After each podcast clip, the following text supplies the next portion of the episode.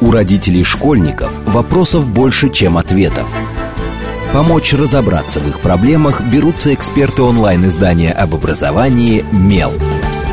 Радиошкола «Большой разговор». Программа предназначена для лиц старше 16 лет. Добрый день, в эфире Радиошкола. Это совместный проект радиостанции «Говорит Москва», интернет-издание образования и воспитания детей «Мел». У микрофона сегодня, как обычно, я, Надя Попудогла, издатель «Мела». В гостях у меня Варвара Лаврентьева, педагог-психолог городского психолого-педагогического центра, победитель Всероссийского конкурса профессионального мастерства педагог-психолог России 2020 года. Добрый день, Варвара. Добрый день. И поговорим мы о том, что сопровождает июнь июль любого родителя ребенка, который сдает экзамены. А, поговорим о том, как а, переживать этот непростой период, на самом деле для всех непростой, не только для детей, но и для многих родителей. А если родители тревожные, то, мне кажется, неизвестно еще, кому приходится в этой ситуации хуже. В общем, как не заразить ребенка тревогой и стрессом, как относиться к тому, что все может пойти не по плану, а не по плану может пойти. На самом деле, практически все, мы это знаем прекрасно. У нас вот тут, например, мигал свет в студии 10 минут назад, и было все немножко не по плану. Но начнем с самого простого. Вот сейчас дети сдадут все те выбранные ими ЕГЭ. Как правило, мы знаем, что у всех есть некий план. Условно, я набираю, ну как, вернее, родители часто говорят, мы набираем столько-то баллов, у нас есть отобранные столько-то вузов, вперед. Но при этом еще даже в процессе экзамена родители же ходят и напоминают, помни, как все важно. Но ты помнишь, что один-два балла, они все решают. Ну, особенно если речь идет о каком-то таком вузе, куда хотят попасть многие. Вот как вообще вести себя на финальной стадии экзаменов и как не передавить ребенка вот этой вот не только своей тревогой, но и даже своей заботой, потому что а, мне кажется, что для ребенка стресс, когда родитель бегает вокруг него, это точно так же ему постоянно говорит, не думай, деточка, не будет, посмотрим, что будет. Но ты только не думай, не думай, не думай. И вот это вот все превращается в какую-то вот эту кашу суперзаботливого родителя. Где здесь баланс? И как, на самом деле, поддерживать ребенка, который только что, ну, чтобы мы не говорили, там, ЕГЭ, не ЕГЭ, но экзамен в любом случае стресс. Я сдавала не ЕГЭ, но точно так же не могу сказать, что я прям обожала сдавать экзамены. Особенно выпускные в школе и вступительные в ВУЗе. Да, на самом деле все то, о чем вы сказали, совершенно верно. У нас у самих, как у родителей, есть, конечно, свой собственный опыт э, сдачи экзаменов. Э, может быть, не всегда он был э, таким успешным, как мы хотели, или наоборот, мы вспоминаем об этом как о стопроцентном своем успехе. Но в любом случае, вот это вот время ожидания, говорят, два самых неприятных состояния – это ждать и догонять. Вот а, ожидание баллов, да, конечно, это такой период испытания для всей семьи. Вы совершенно верно об этом сказали. И а, да, конечно, для родителей здесь точно, тоже возникает такая задачка со звездочкой, как соблюсти баланс между заботой вниманием и куда деть свою собственную совершенно нормальную ожидаемую тревогу. Да, это такой период беспокойства, ожидания. А, можно на самом деле очень легко его смоделировать, а, вспомнить ситуацию, когда вы ждали чего-то очень важного, когда вы получите какой-то важный документ, или вам куда-то нужно попасть, вы туда не можете попасть ко времени, да, вот это вот напряженное состояние оно нам всем очень знакомо в других самых обычных ситуациях жизни, да, и экзамен — это еще один такой этап ожидания, еще один этап ожидания а, тех самых баллов, которые мы получим, а, да, это совершенно такая нормальная ситуация для июня-июля любой а, семьи выпускника. Конечно, может быть, уже всем приелась фраза про надеть кислородную маску на себя. Да, да, да. Все говорят, вы советуете, а сделать это невозможно, потому что кислородная маска отвалилась в полете. И тем не менее, и тем не менее, а, думаю, что это, в общем, хороший момент для того, чтобы родителям подумать о том, как они сами справляются со своей тревогой, что они с ней делают, а, какие у них собственные существуют способы, как а, снять напряжение. И, в свою очередь, если мы, как родители, видим, что наши дети не умеют справляться со своей тревогой, это тоже способ подсказать, придумать, предложить способы, как, как с этой тревогой быть. Ну, например, Например, что можно здесь сделать? Понятно, что не думать о белой обезьяне не получится. Как только я сказала белая обезьяна, вы сразу все ее представили, как смогли. У кого-то, да, она будет одна, у кого-то другая, но тем не менее, как только мы что-то произносим, это сразу возникает в нашем сознании. Понятно, что не думать о результате не получится. Поэтому здесь можно просто признать то, что да, я сейчас об этом думаю, для меня, потому что для меня это важно, потому что я этого жду, да, это есть. Важно признать, что я по этому поводу чувствую, да, какие чувства здесь возникают. И на самом деле, если копнуть чуть-чуть дальше, часто может оказаться, что за тревогой скрывается еще много самых разных а, ожиданий, а, предвкушений. Это может быть э, и радостное а, а, предчувствие, что вот я точно знаю, что вот это задание а, я выполнил очень хорошо, и я прямо жду, что максимум здесь будет баллов. Или наоборот, это может быть состояние, а, когда я не уверен, как я выполнил это задание, да, я беспокоюсь, и это, конечно, подпитывает в этом моменте тревогу. Но в любом случае давать место а, переживаниям, признавать то, что они есть, это первый шаг, что необходимо сделать. Ну, а затем уже следуют различные психологические приемы. Ну, например, можно а, себе а, дать э, такое задание. Я вот сейчас буду 10 минут волноваться. Вот я себе даю 10 минут, и я буду эти 10 минут, вот ничего больше другого делать не буду, я сейчас буду только волноваться и переживать. Потом эти 10 минут закончатся, все, и, да, и я больше волноваться не буду по этому поводу.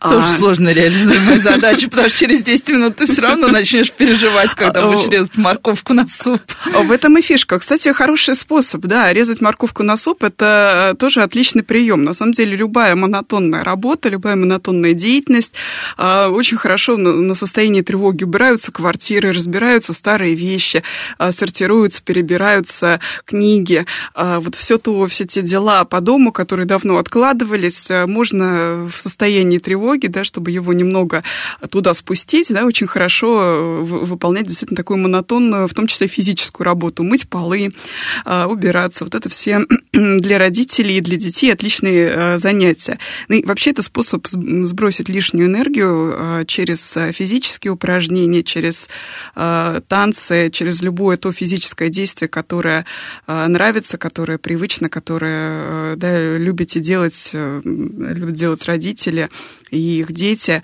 Э, пробежка в парке, 20 приседаний, 40 отжиманий.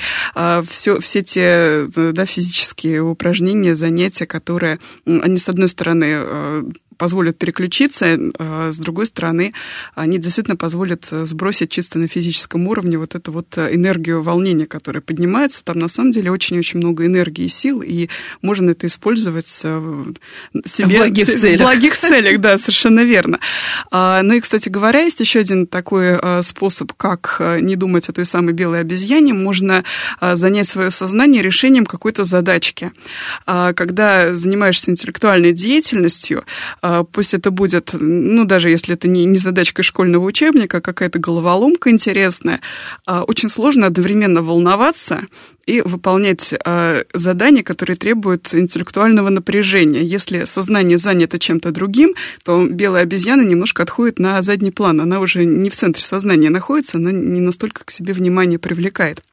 А, поэтому а, еще один способ, который можно использовать, ну, на самом деле поисследовать, как а, каждый способ нужно пропускать через свой собственный опыт, да, все те идеи, которые я сейчас озвучиваю, они могут подойти, могут не подойти. Здесь важно делать шаг назад и оценивать, как мне было выполнять то или иное задание, занятие, как я себя в этот момент э, чувствовал, чувствовала, да, и что это сделало с моей тревогой. Можно на самом деле а, начинать а, эту тревогу оценивать, можно использовать какую-то бальную шкалу, например, оценить уровень этой тревоги от единицы до 10, и потом, э, выполнив 50 приседаний, снова попытаться оценить а, сейчас, что произошло с моей тревогой. Там она стала меньше на несколько баллов или выше 10 подросла.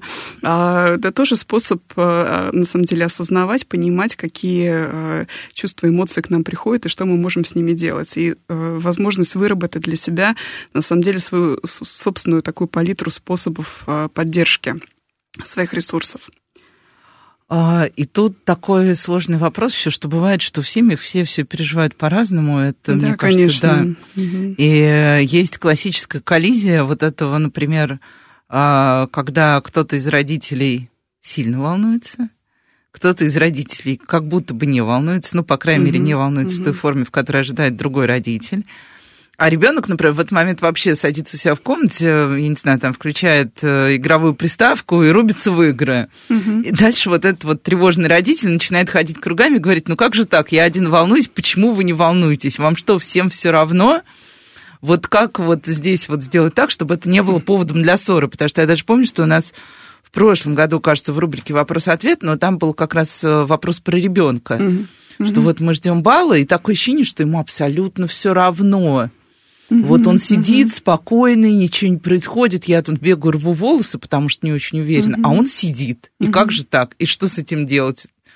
Ну, на самом деле, совершенно, наверное, не откроют уже тайну, мы все очень разные люди, все по-разному переживаем эмоции, а есть люди, э, которые все э, так скажем, переваривают внутри себя, они могут внешне оставаться а, совершенно спокойными, сохранять покерфейс, однако внутри очень много переживаний, а, ощущений, таким людям на самом деле бывает тяжелее а, переживать эмоции, говорить о них, поэтому сразу возникает вопрос, стоит ли заражать своей тревогой, да, заставлять, заставлять, заставлять всем вместе бегать и рвать волосы. Видимо, от этого, конечно, будет ощущение единства э, всех, что все объединились, да, и все вместе одинаково волнуются. Но на самом деле совершенно нормальная история, что каждый э, переживает э, свою тревогу э, по-своему, да, кому-то нужно действительно побегать, и, может быть, это хороший вариант, чтобы не, не бегать внутри квартиры в замкнутом пространстве, выбежать на пробежку, пройтись,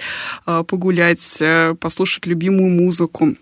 Ну, на самом деле поискать какие-то свои собственные способы, как э, снять это напряжение и волнение, э, потому что, да, э, многие действительно справляются с тревогой, многие старшеклассники тем, что переключаются на игры, да, уходят в какой-то фантазийный мир. Ну, для взрослых это тоже свойственно, мы любим читать книги, смотреть фильмы, это, в общем, тоже способ выпасть из реальности, не думать о ней, и мы все его так или иначе в своей жизни используем. Ну, просто вопрос в том, насколько мы а, долго находимся в этом фантазийном мире и насколько близко мы потом возвращаемся в реальность, насколько быстро мы это делаем. Поэтому да, у всех свои способы. Думаю, что здесь э, не стоит критиковать э, своего ребенка за а, попытки уйти, но а, если родители видят, что как бы уровень критики да, собственного ребенка недостаточно высокий, то, может быть, стоит поговорить э, о, о результатах, о, ну, по крайней мере, аккуратно это сделать, э, о планах, э, да, это вполне будет э, нормальная история обсудить, да, какие-то планы на ближайшее будущее. А вот как это сделать так, чтобы было ненавязчиво? Потому что, ну, понятно, что входить в комнату и говорить, дорогой, отвлекись на минуту, куда мы поговорим о твоем будущем, но вот когда ко мне так подходят мои родственники, я сразу начинаю волноваться, потому что у меня ощущение, что от меня ждут вот решения здесь, сейчас, более того, меня выдергивают угу, из того, чем угу. я занималась, да, кроме конечно. раздражения, естественно, ничего это не вызывает. Да, да, это совершенно нормальная реакция. Думаю, что у любого подростка и старшеклассника она будет ровно такая, как э, вы сейчас описали. А, поэтому думаю, что для начала хорошо было бы присоединиться к тому делу, которое занимает э, ребенка, да, уже взрослого ребенка, да, который играет или, или что-то смотрит. Можно, ну, по крайней мере, поинтересоваться, чем он сейчас занят, обсудить э, то, что его сейчас занимает, и а, может быть, даже через э, диалог про то, что будет в ближайшем будущем в этой игре, в этом фильме, в этой книге, а, перейти к обсуждению ну, какого-то самого даже ближайшего плана внутрисемейного, там, куда мы пойдем завтра, mm-hmm, а, да, mm-hmm. что мы сегодня будем вечером делать, да, спросить э, совет. То есть там, не сразу глобальный да, план. Да, конечно, конечно. Обсуждение глобальных планов, а, ну, на самом деле, конечно, нужно ставить великие цели, пусть стоят, зато красиво они стоят, но э, гораздо э, оптимальнее планировать какие-то небольшие шаги на ближайшее будущее. И, кстати говоря, а, когда мы говорим про вот это вот состояние ожидания результата, а, то очень здорово примерно в ту же точку ожидания, да, например, а, экза, да, результаты объявляются, ну, на известное число, когда будет объявлен результат, и примерно на ту же дату или на следующую дату запланировать для себя какое-то очень тоже значимое событие, которое тоже будет притягивать внимание, интерес, да, куда-то хочется поехать, с кем-то хочется встретиться. Вот там впереди ждет что-то очень такое приятное, притягательное, То есть, чтобы был важное. еще какой-то фокус внимания да, в будущем. Да, именно, именно. И а, когда когда часть внимания туда утягиваем, может быть, это какое-то событие, куда нужно подготовиться, что-то спланировать, собрать вещи, разработать план, маршрут, а, собрать э, всех друзей, договориться, где мы встречаемся. Ну, то есть, когда есть какая-то организационная задача, когда нужно что-то продумать заранее, да, это тоже оттянет на себя внимание, и ну, это будет такое позитивное ожидание, это к тревоге добавит э, ощущение радостного предвкушения, что там будет что-то такое приятное, что я а, радостно жду, и а, это поможет а, в том числе ждать и результата. Да, это я помню, что, мне кажется, моя мама в свое время такое использовала со мной, когда я сдавала экзамены. Мы потом должны были поехать на дачу, ну, а да, я любила ездить на дачу. А, я спросила мама, что будет, если я не сдам экзамен. Она сказала, ну как что, мы пойдем на дачу. Да, да, многие родители мы используют этот прием, не задумываясь об этом. А, но здесь можно еще а, подключить э, своего собственного выпускника к этому планированию, да, чтобы это было какое-то очень действительно приятное событие, да, для кого-то это будет поездка на дачу, да, кто любит туда ездить, для кого-то это будет еще что-то, да, ну, что-то да, очень да, конечно. Да. Угу. Ну вот пришли эти результаты, вот они, понятно, если они те, которых мы все ожидали, тут, ну, дальше все, пошли, отпраздновали, mm-hmm. ура, ура, mm-hmm. и дальше уже цель более-менее очевидна. А, например, пришли результаты значительно хуже. Или даже не то чтобы значительно, но мы же знаем, mm-hmm. что как бы даже 1-2 балла, те, же, те самые, о которых мы уже упоминали, они на самом деле многое меняют. А, плюс ко всему, опять же, дети очень разные. Дети, которые претендуют на высокие баллы, мы знаем, что это часто дети, которые уже воспитаны в таком бальном перфекционизме mm-hmm. немножко. И для них вот эта вот история, что ты чуть-чуть там не дотянул, ну, как э, вот э, мы один раз брали интервью у такого профессионального стобальника, извините, это обесценивающее, но тем не менее ребенок, который подросток, который сдал там на какие-то безумные 400 баллов mm-hmm. экзамен, и вот как раз э, там звучало, что я бы не пережил, вот если бы это было не, там, не круглое mm-hmm, число, mm-hmm. а что-то там с погрешностью. Mm-hmm.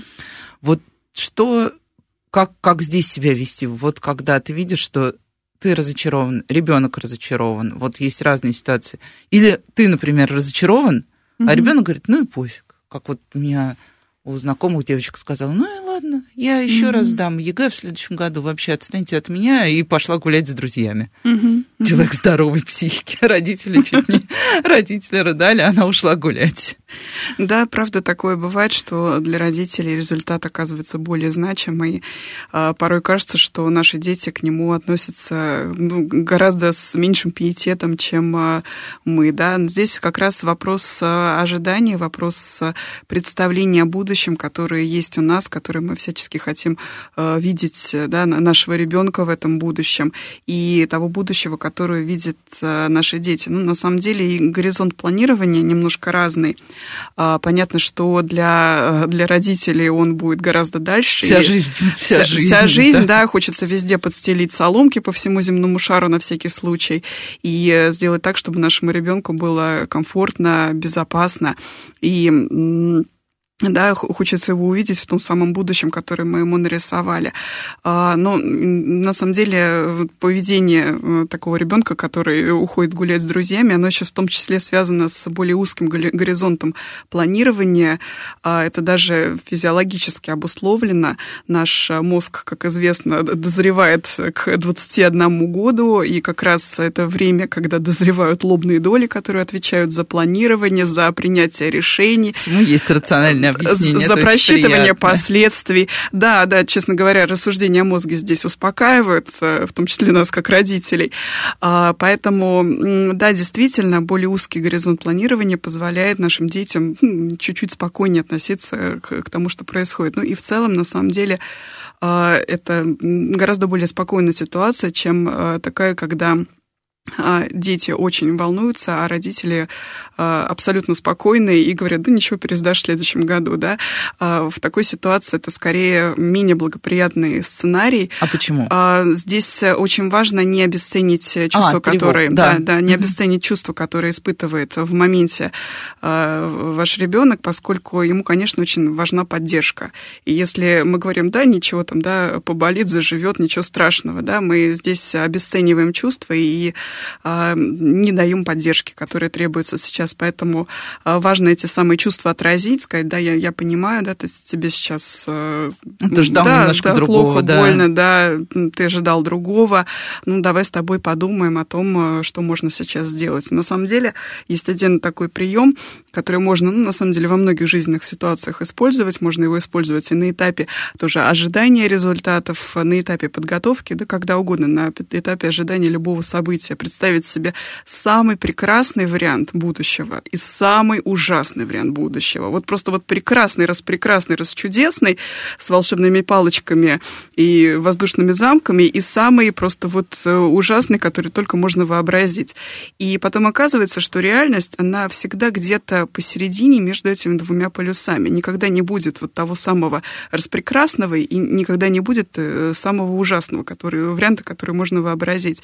И тогда уже чуть легче ожидать, да, э, ожидание становится ну, немного легче, что ли, да, от той реальности, которая будет. Она всегда где-то будет между этими двумя полюсами. Она ни, никогда не будет э, на каком-то краю.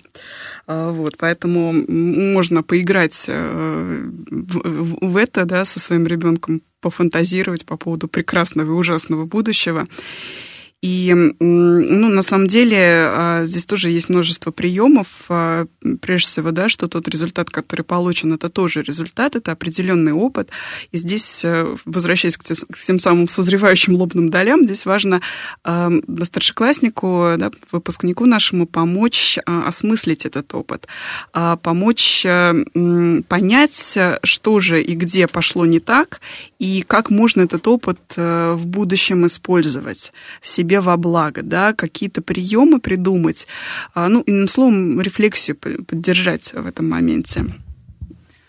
Ну, и есть последняя самая неприятная ситуация. Это, ну, мы все время а, пытаемся, а, мне кажется, договориться, что мы как родители не должны как бы ругать детей за их mm-hmm. учебные промахи.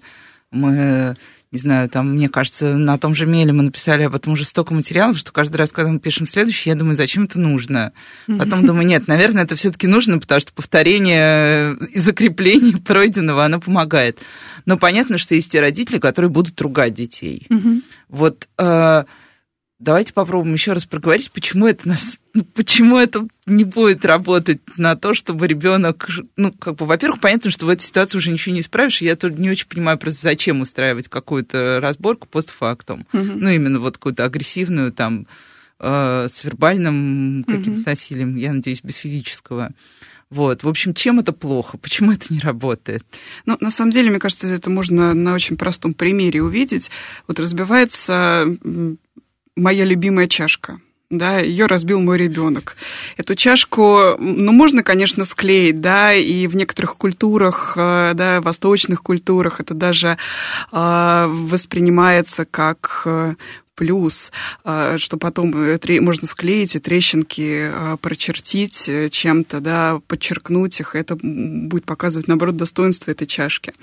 Но на самом деле чашка никогда не будет новой, а она уже разбилась да, мы не можем ничего сделать с самой чашкой, мы можем просто признать факт принять, того, принять потерю чашки. принять потерю чашки, пойти выбрать новую себе, да, порадоваться тому, что наконец-то можно пойти в магазин, купить себе новую красивую чашку, не отказывать себе в этом удовольствии. Поэтому здесь можно еще поиграть в Полианну. Сейчас мы прервемся как раз, потому что у нас подходят новости, и сразу после этого продолжим разговор про Поляну. Я очень люблю Поляну, но не знаю, как играть в Поляну. Так что оставайтесь с нами, радиошкола с вами.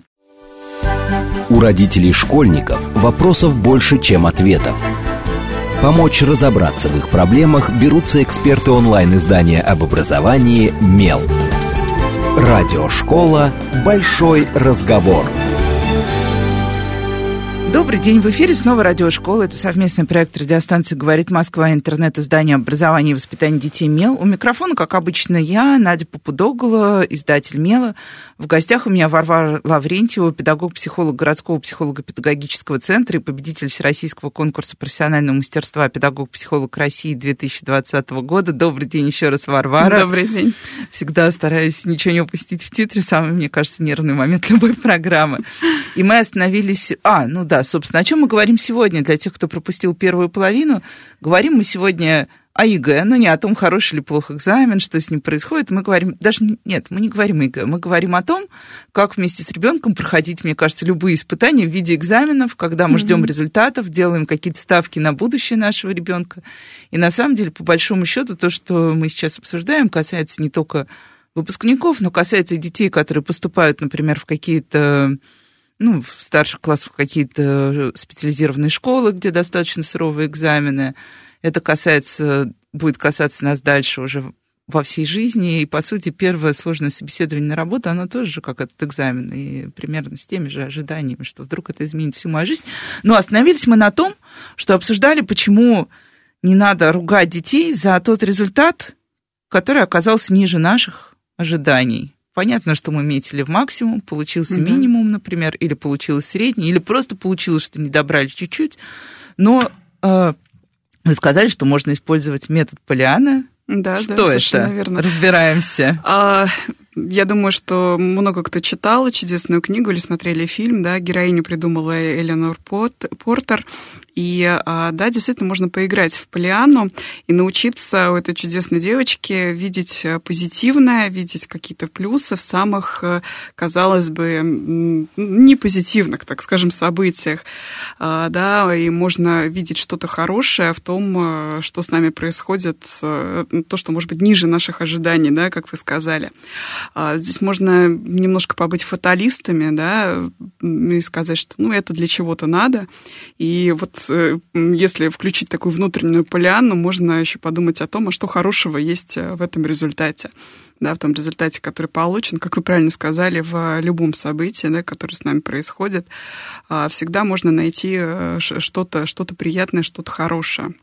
Ну вот, поэтому э, играть в полианну иногда бывает очень полезно, особенно если мы зависаем в каком-то минорном э, настроении, состоянии, то очень полезно вспомнить эту солнечную прекрасную девочку, которая умела видеть э, во всем во всем, что с ней происходит, только хорошее. Да, как говорит обычно мой муж, окей, 150 негативных сценариев, а есть ли хоть один хороший? Да, да, примерно так. Но наверное, последний вопрос про выпускников уже, а дальше к тем, кому только mm-hmm. предстоят экзамены, потому что это тоже ну, важная часть аудитории нашей. Mm-hmm. Mm-hmm. А, ну, мы знаем, да, что есть прям вот очень ну вот то, что я упоминала, дети-перфекционисты, очень чувствительные mm-hmm. дети. Mm-hmm. А из года в год мы слышим как бы критические высказывания относительно ЕГЭ, что они подталкивают этих детей к разного рода негативным шагам, к разного рода негативным состояниям, тяжелым и так далее. Вот как э, родителю оценить на самом деле, в каком состоянии его ребенок. То есть, если вот у него такой ребенок, например, который очень тяжело переживает mm-hmm. поражение, очень разочарован, ему mm-hmm. прям невыносимо. Как понять, где у ребенка стало невыносимо? Вот есть какие-то тоже а, подходы. Ну, понятно, что нужно больше разговаривать с детьми, что мы должны быть близкими им людьми, но тем не менее, вот что-то mm-hmm. еще дополнительно к этому. Ну, я думаю, что будет полезно просто наблюдать за тем, что происходит с ребенком, да, замечать какие-то изменения, да, даже во внешнем виде, да, а, то вот каждый день девушка мыла голову, тут а, третий день ее не моет, да. И явно, не ест ничего, И не например. ест ничего, да, к примеру. Вот я, явно что-то происходит, э, да, с, с этим человеком, да, явно какие-то переживания она погрузилась. А с мальчишками они же не так очевидны. А, да, да, ну, мальчишки тоже разные бывают. Ну да, да тоже верно. И здесь э, все, правда, очень индивидуально. И, конечно, важно знать своего ребенка, да, и немножко раньше его начать узнавать, чем этап экзаменов наступил. Да, иметь какой-то опыт взаимодействия, общения а, и понимание того, а, как, как выглядит хотя бы ваш ребенок, когда у него что-то произошло, что пошло не так, да, где какая бровь дрогнула, да, глаз дернулся. Ну, хотя бы на, на каком-то вот минимальном опыте даже внешнего Я наблюдения. Вспоминаю кадр из фильма «Не любовь», как как там родители ругаются, mm-hmm. а ребенок сидит за дверью, и никто даже не вспоминает, что он там сидит, mm-hmm. Mm-hmm. И потом не замечает, что он, собственно, вышел из квартиры. Mm-hmm. Вот это да, это то, чего да. надо, мне кажется, нам стараться избегать до экзаменов как раз задолго. Да, конечно, и я думаю, что здесь и родителям, и их детям стоит понаблюдать за голосом внутреннего критика. Внутренний критик бывает э, достаточно жесткий, и бывает, что мы сами в своем внутреннем диалоге с собой не очень так себе добры.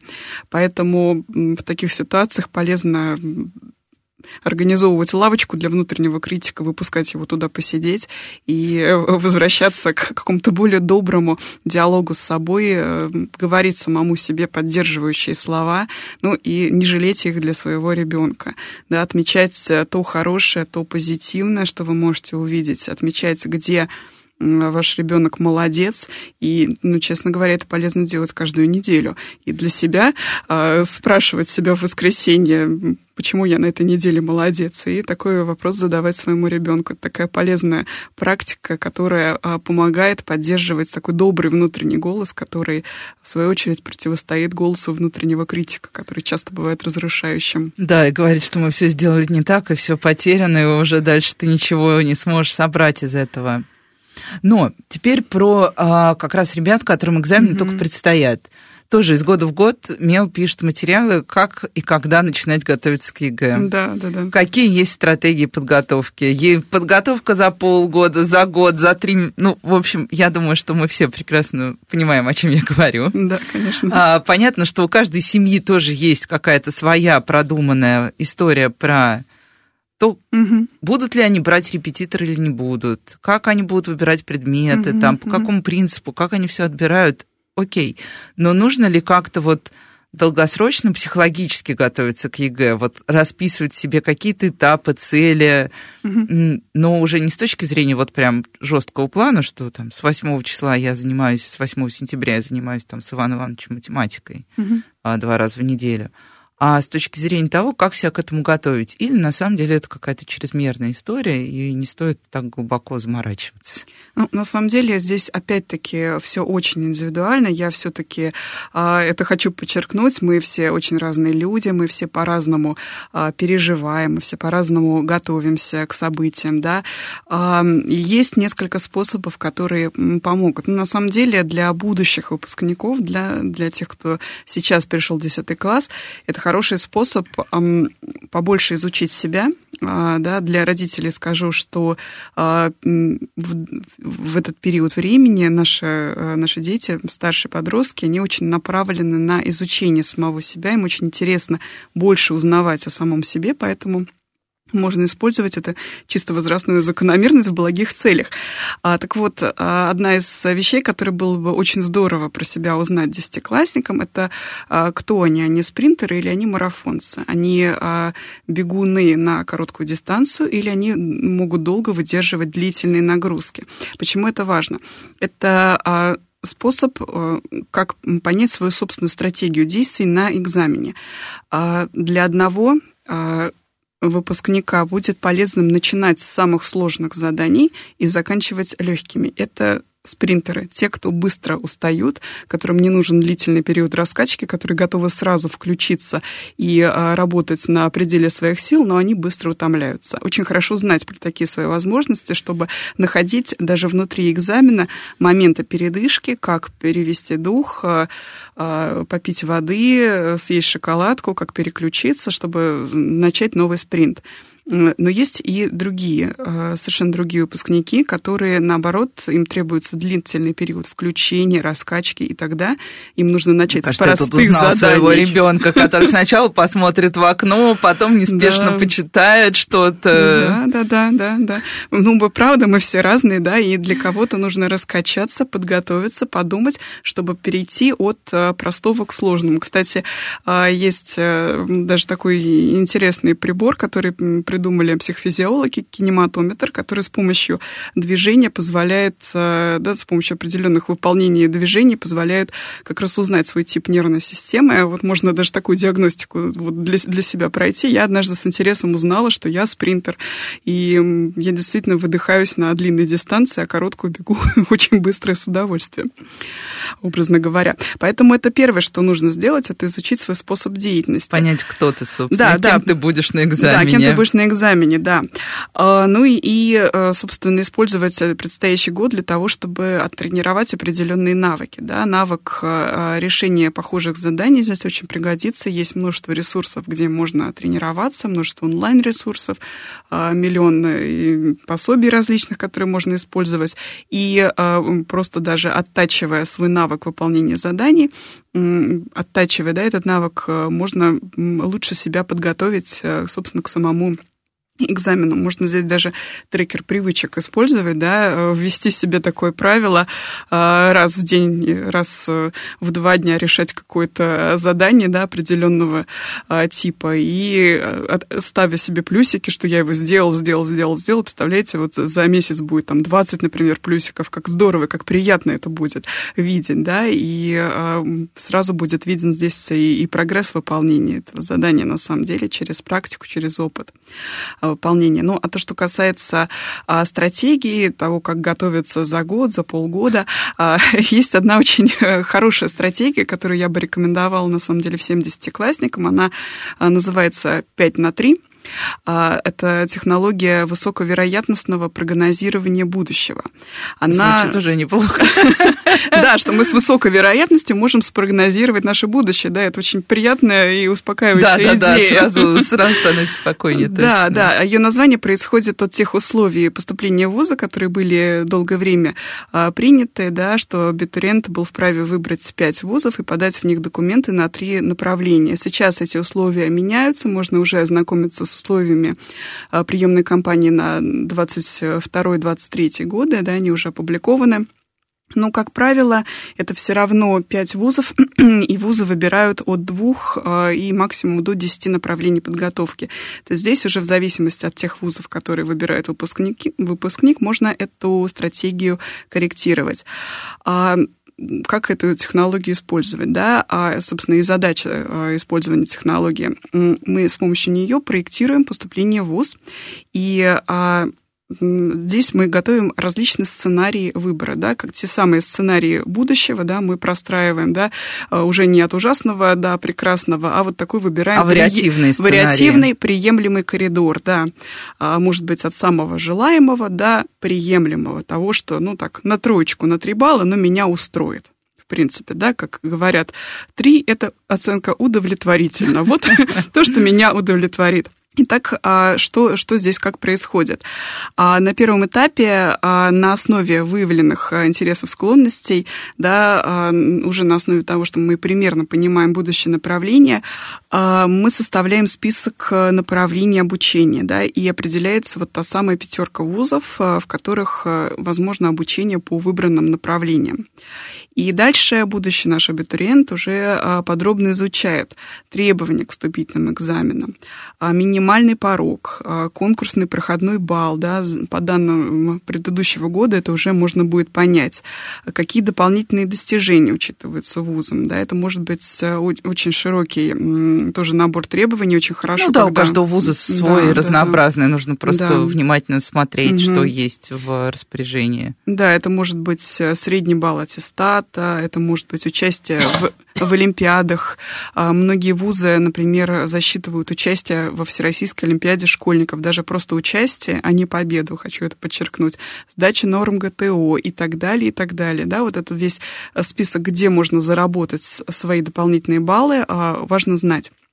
А, и вот, собственно, на основе этих баллов от минимального до максимального формируется коридор баллов, который обеспечивает прохождение в выбранные вузы.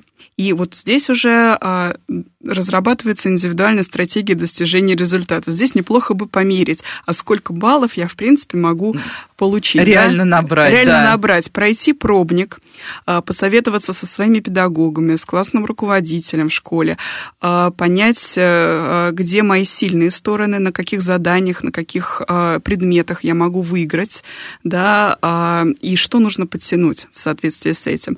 И вот уже здесь как раз для планирования полезно будет расписать конкретные сроки, конкретные шаги, что вот, ну, например, к концу сентября я... Мне нужно подтянуть то-то. Да, мне нужно подтянуть вот это задание, нужно научиться в октябре выполнять вот это задание. Здесь поможет э, такая вот последовательная стратегия планирования. Понятно, что а, самому выпускнику э, с этой технологией может э, разобраться не так просто, поэтому здесь очень важна помощь включенного взрослого. Да, это может быть родители, это может быть кто-то а, в школе значимый взрослый, которому доверяет выпускник, а, для того, чтобы, вот, собственно, воспользоваться этой стратегией и спрогнозировать вот этот коридор, что мне нужно сделать, чтобы преодолеть вот эту нижнюю планку, да, или добраться до середины коридора.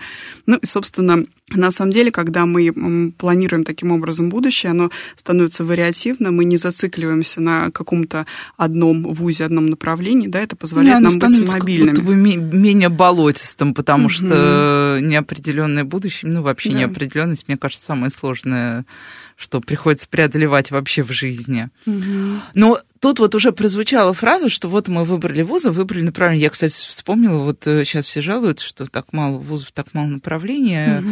Когда я поступала, у меня не было ЕГЭ, и подать документы мы могли только в три вуза, угу. и при этом нужно было еще как-то успевать, где-то принимали копии, где-то оригиналы, и нужно было успеть где-то подсунуть один, где-то второй, добежать, да, да, да. вовремя забрать, перенести.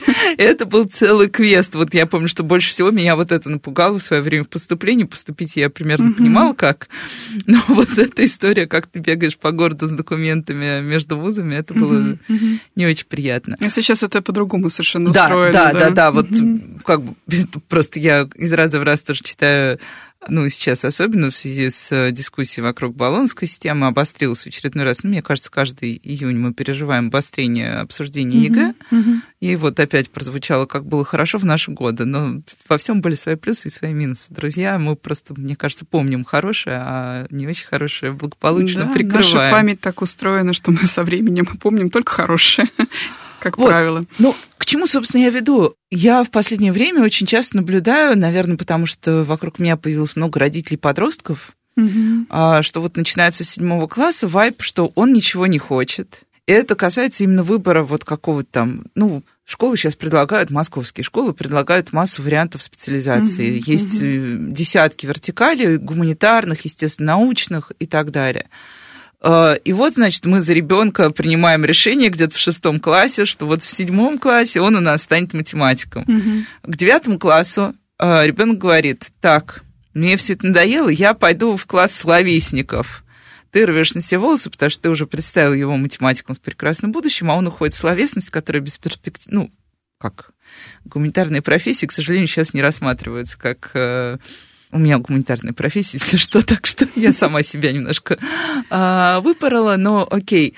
А, а потом ребенок, сдав ЕГЭ, говорит, а я вообще уже больше не хочу в этот вуз. Причем он получил свои баллы, uh-huh, uh-huh. и вот он идет в этот вуз, сидит там год. Я вот наблюдала такого ребенка совсем недавно. Он поступил в МГУ, а, нормально поступил, но у него еще была как раз а, Всероссийская Олимпиада. Uh-huh. Отучился год, все вроде неплохо, и ушел и не знает, чего хочу. И родители бегают. Вот угу. как вообще помогать э, детям выбирать и как не выбирать за них? Я не знаю, как не выбирать за них. Я, у меня, правда, маленький ребенок, он только в пятый класс поступает сейчас. Но вот я уже выбираю за него и сделала mm-hmm. много выборов, в которых я, на самом деле, до конца абсолютно не уверена, хорошо я сделала или плохо.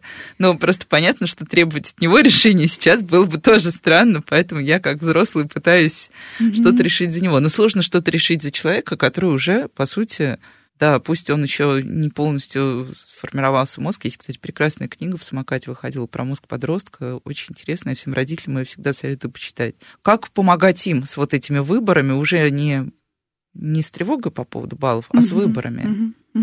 Ну, на самом деле, а, здесь очень правильно вы говорите о том, что мы очень часто решаем а, за ребенка, да, и казалось бы, по-другому и нельзя, но здесь же и скрыт вот этот ключ. Если мы не даем ребенку опыта выбора, пусть минимального, в каких-то самых маленьких, какие-то самые маленькие решения, да, если мы не даем ребенку делать э, эти выборы, принимать решения, у него не будет формироваться опыта выбора. И э, начинать можно ну, достаточно с э, маленького возраста.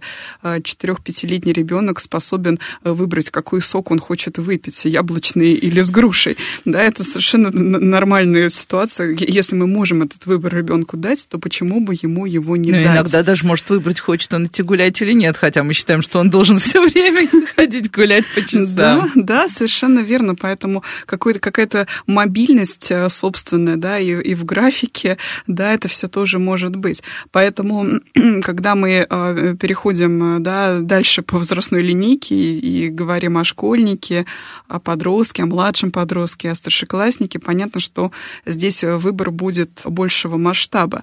Ну и можно э, учить своего ребенка различным технологиям выбора. Я тут с интересом узнала, что технология подбрасывания монетки а, и принятия решения с помощью монетки – это существующая технология, она даже носит название, не поверите, какое, она называется Буриданов осел. Да, когда мы не можем принять решение, да, мы как те самые Буридановые ослы стоим между двумя равнопривлекательными вариантами, не можем принять решение, нам может помочь простая монетка. Да, понятно, что здесь мы доверяем этой монетке какой-то какой-то вот выбор нашего будущего, может быть, монетка подойдет для каких-то не очень значимых ситуациях. Ну, как раз пойдем гулять или не пойдем гулять. Пойдем гулять или не пойдем, да. Ну, такие ситуации, когда вроде бы оба варианта хороши, и нам, строго говоря, все равно, что делать, да, все равно, что выбрать. Поэтому можно ну, Да, но вряд ли мы монетки монетку. доверим. Пойдем мы в ВУЗ, пойдет ли ребенок в ВУЗ или не пойдет. Да, конечно. Мы решили для себя, что точно пойдет. Да, конечно, здесь уже монетка не поможет. А, здесь нужны другие технологии, другие способы выбора. Ну, например, можно взвесить э, плюсы и минусы выбора той или иной специальности. И а, здесь а, будет полезна как раз технология про то, чтобы написать э, как можно больше плюсов одного варианта решения, как можно больше плюсов другого варианта решения, а потом взвесить их в баллах. Да, это может быть э, плюсов э, в другом варианте будет меньше, но они по баллам будут весить гораздо больше, чем огромное количество плюсов в другом варианте выбора. Э, поэтому а, технологий множество. Кстати говоря, а, мы с коллегами из городского психолого-педагогического центра подготовили а, классный час для подростков на тему выбора. Правильный выбор, как взвесить все за и против. Он э, размещен в библиотеке Мэш. Его можно найти под тегом «Классная психология». И можно э, родителям вместе с своими старшеклассниками самостоятельно этот классный час пройти, познакомиться. Там больше рассказано вот о тех технологиях, которые которые сейчас упоминала, и о некоторых других, о которых сложно говорить в эфире радио, а лучше их, на них посмотреть и визуализировать. Ну, у нас остается совсем немножко времени уже, но я задам а, вопрос, который нам задают тоже из года в год, он не меняется. Нужно ли отправлять ребенка на профориентационные тестирования? Вот у нас, мне показывает, что у нас буквально одна минута. Или это совершенно не эффективно? Это эффективно, безусловно, если это хорошие, хорошие, да, с одной стороны, проверенные временем, с другой стороны, а, достаточно современные а, тесты. Есть э, множество вариантов, да, где как пройти профориентацию. Это может сделать и школьный психолог. А, можно обратиться к онлайн-ресурсам, да, или в какие-то центры записаться. Можно обратиться в городской психолого-педагогический центр с этой задачкой. Вот в любом случае это полезно, особенно в тех ситуациях, когда ребенок говорит, что он не знает, чего он хочет, а, мало знает про себя, про свои интересы, способности. Это хороший способ, а, как какие-то координаты обрести. Да? Если, например, вы знаете, что ваш ребенок очень, очень хочет а, пойти в ту сферу, где нужна математика, например, а, школьные показатели, ну, не дотягивают до нужного уровня, тогда профориентационный тест – это еще одна возможность, ну, действительно проверить, так ли это, что можно развить, да, в себе, как, может быть, скомпенсировать то, что есть. Поэтому, да, это хорошая возможность, которой стоит воспользоваться. Ну и замечательно. Я вообще считаю, что если есть возможности, нужно ими пользоваться по максимуму, потому что от нас точно не убудет, Конечно. а дети почувствуют себя спокойнее. С вами была Радиошкола. Спасибо. До встречи на следующей неделе.